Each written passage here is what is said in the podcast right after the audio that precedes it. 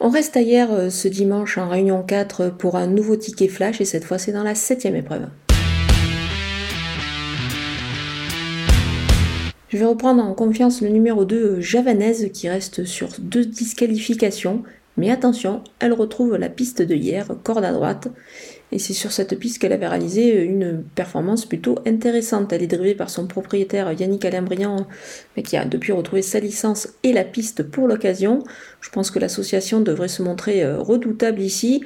La cote ne sera peut-être pas énorme, mais on peut tenter le coup et la jouer au jeu simple gagnant placé.